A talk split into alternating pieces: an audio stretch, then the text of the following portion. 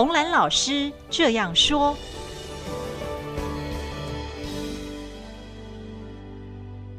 各位好，我是红兰。有一本书叫做《肚子里有一朵云》，这本书很有意思哈，你需要慢慢的看。它虽然很短，可是你值得一看再看哈，因为里面有很多是我们做父母的常犯的错误，我们常在不知不觉中犯下的这些错误。”然后等到孩子长大了，我们才奇怪说，为什么一个小孩子小时候很乖，长大就变了呢？这本书在有意无意中间让你看到了为什么会这个样子哈。比方说，我们常说，如果你不怎么怎么样，我等一下就不怎么怎么样。哈，用条件式的威胁手段要孩子就范。可是这种语气呢，会引起孩子的反感。小点的时候啊，他没有办法无力反抗，对不对？可长大他就会叛逆了嘛。事实上，哈，不必等长大。书中里面啊，这本书里面，爸爸说，如果你不闭上嘴巴，就别想看电视。书里面的小朋友啊，就拿了书回到房间去读了，他连变都懒得变，因为他知道爸爸这样子讲的时候，多变也是无效的，哈。就你想，你看有多少次我们讲说，如果你不怎么怎样，我就怎么怎么样，哈，这种是威胁性的，这其实是很不好，因为这是叫做潜伏性的炸弹。有一天爆出来的后，威力很大，因为这个孩子的不反驳的行为，就是亲子沟通的管道关闭了。哦，我们看了多少次，爸讲什么，孩子掉头就走，为什么呢？跟你讲也没用，所以他掉头就走了。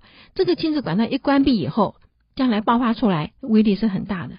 其实父母啊，很少花时间去追究孩子为什么要做这个行为。比方说，这个孩子是做白日梦的时候会张开嘴巴，所以他爸就跟他讲，云会跑出来嘛。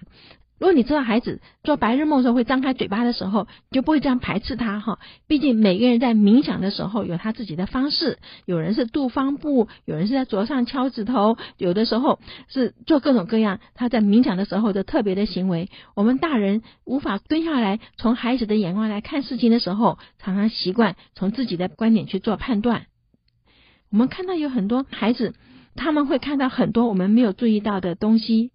其实孩子小时候的观察力是很敏锐的，他们会看到很多我们平常没有注意到的东西，甚至呃我们大人视而不见的哈。比方说书里面一开始就讲苍蝇的故事嘛，孩子会因为这三个苍蝇不肯飞出去，而幻想出一堆奇奇怪怪的故事来解释它。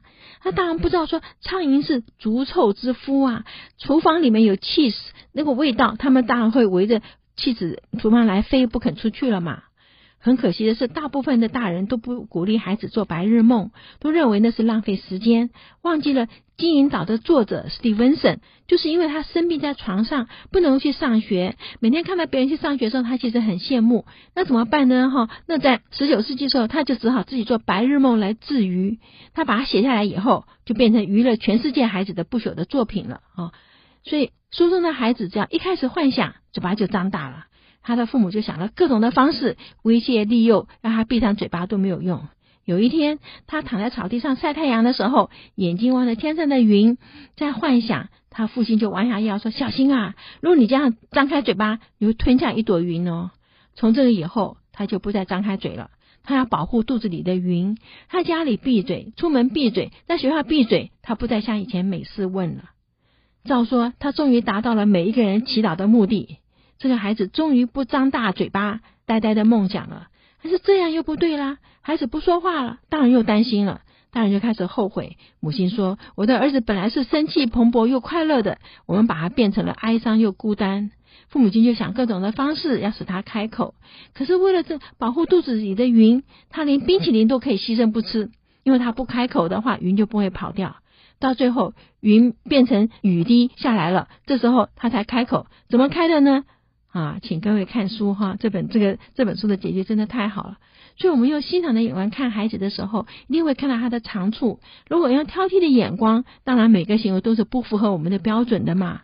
人都是要等到失去了才会珍惜，但是多看书，别人的智慧帮我们在没有失去之前就去珍惜它。当孩子跟父母沟通没有问题的时候，他就不会有青春风暴期。这是为什么这本书要慢慢的看。只有这样才能够完全体会作者的意思。这本书叫做《肚子里有一朵云》，它的中译本呢是典藏艺术家庭出版的。